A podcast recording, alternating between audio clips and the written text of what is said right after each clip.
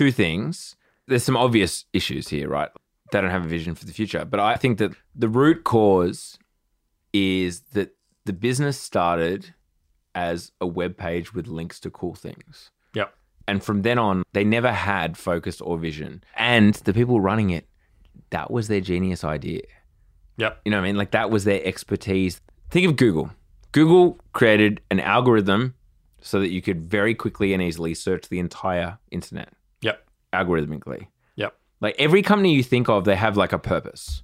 Well, the good ones, not not all of them, but the good ones have like a pretty clear purpose. Totally. You know, Microsoft, we know it's enterprise software. Anything you want to do in enterprise, they basically provide. Apple, obvious. Beautiful, beautiful devices. Beautiful devices. Silky, silky touch. Yahoo started as a web portal, a web page Yep. with links to other websites. That's not a genius idea.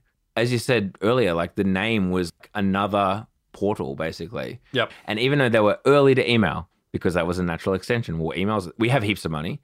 Like we'll provide email, we'll provide news, we'll provide search, all of these things. They never were experts in it.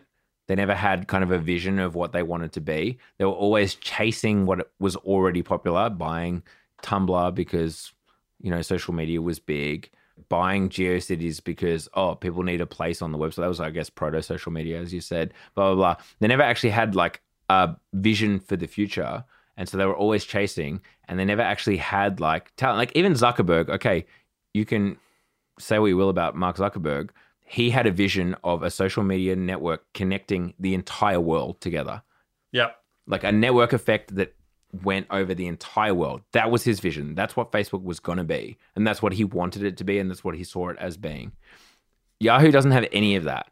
It went public in like 20 months from being a web page with links to other web pages. Yep. Additionally, it had the pressures of like having to make profit. Like once you're public, your books are public. You need to make money. You need to show what your business model is. Even in the frothy days of like the late 90s, like you need to show what your business model actually was. Hence why they went on like acquisition sprees and they- I mean the business was an ad they were the ad-based model. Yeah.